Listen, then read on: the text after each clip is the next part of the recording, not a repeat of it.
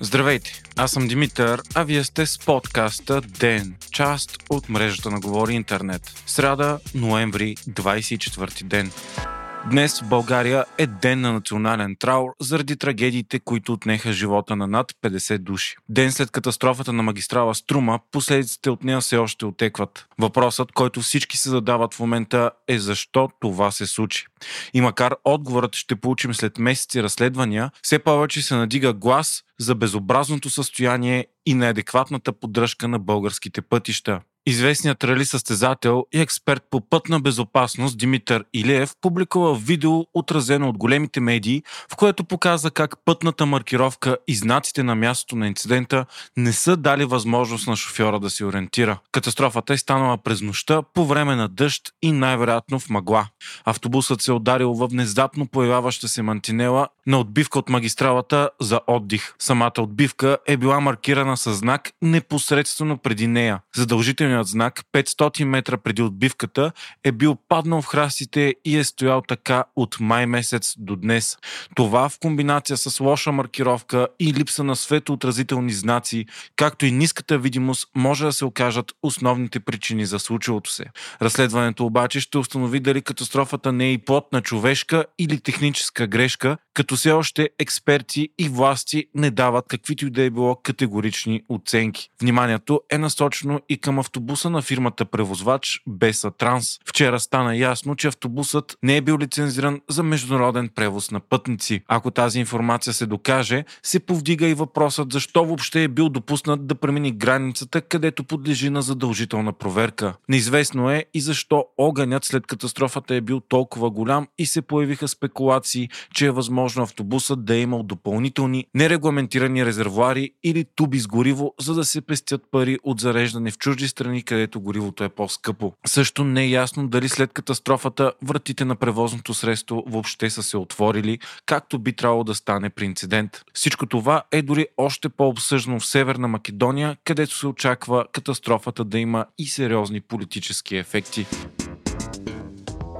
Междувременно в България преговорите за съставяне на правителство между четирите партии, които искат да направят коалиция, продължават. Дебати днес бяха проведени в сектор здравеопазване, като стана ясно, че всички партии искат по-етапно премахване на клиничните пътеки. Мнението им съвпада и за въпросите за осигуряване на медицински кадри и въвеждане на електронно здравеопазване. Партиите искат лечението да се извършва според цялостната здравна картина на пациента, а не като до сега на парче. Спорове обаче възникнаха за стратегията за справяне с коронавируса и дали трябва да има отделни болници за пациенти с COVID-19. В сектор земеделие партиите отново бяха очудващо единодушни, като БСП обяви, че вижда 80% съвпадение с останалите партии партии и заяви, че има усещане, че философията има една и съща. От има такъв народ пък поискаха създаване на средна класа земеделски производители и забавяне на концентрацията на производствен ресурс, като идеята е малките производители да станат средни, а не големите средни. Обсъждаха се и въпросите за горите, както и помощите за местните биопроизводители. От продължаваме промяната поискаха борба с политическите инвеститори в земеделието и инвестиции в иновативни храни и профилирано земеделско образование образование. Най-големи разделителни линии обаче се видяха в сектор енергетика,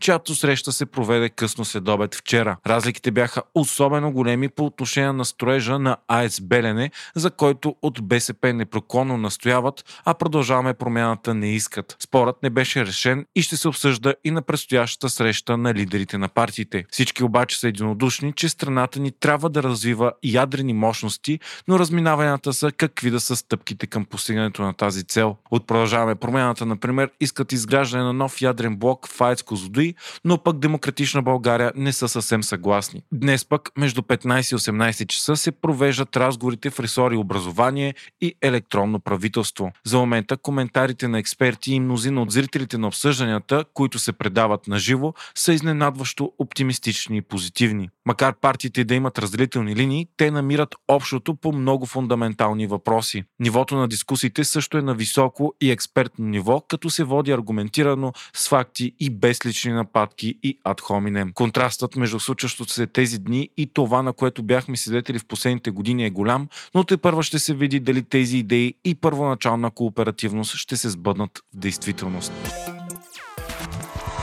Се от деня. Софийската градска прокуратура е започнала проверка на вътрешният министр Бойко Рашков, съобщава от свои източници Дневник. Прокуратурата е поискала разкриване на данъчната и осигурителна тайна на служебния министр. Не се знае още какъв е предметът на започнатото от прокуратурата производство. Пред Дневник Рашков заяви, че не знае за какво става въпрос и че не го интересува. Рашков стана известен с яростните си критики и разчистване на службите за сигурност от кадри на ГЕРБ и ДПС. В същото време, след над 6 месеца служебно правителство и загубените парламентарни президентски избори, се смята, че прокуратурата остава един от последните бастиони за контрол на властта на ГЕРБ и ДПС. Дневник припомни, че през юни Рашков изнесе информация, че прокуратурата бездейства по отношение на проверки за имущественото състояние на магистри и политици. Тогава срещу него започна атака по жълти медии, близки до ГЕРБ и ДПС, относно собственото му имотно състояние.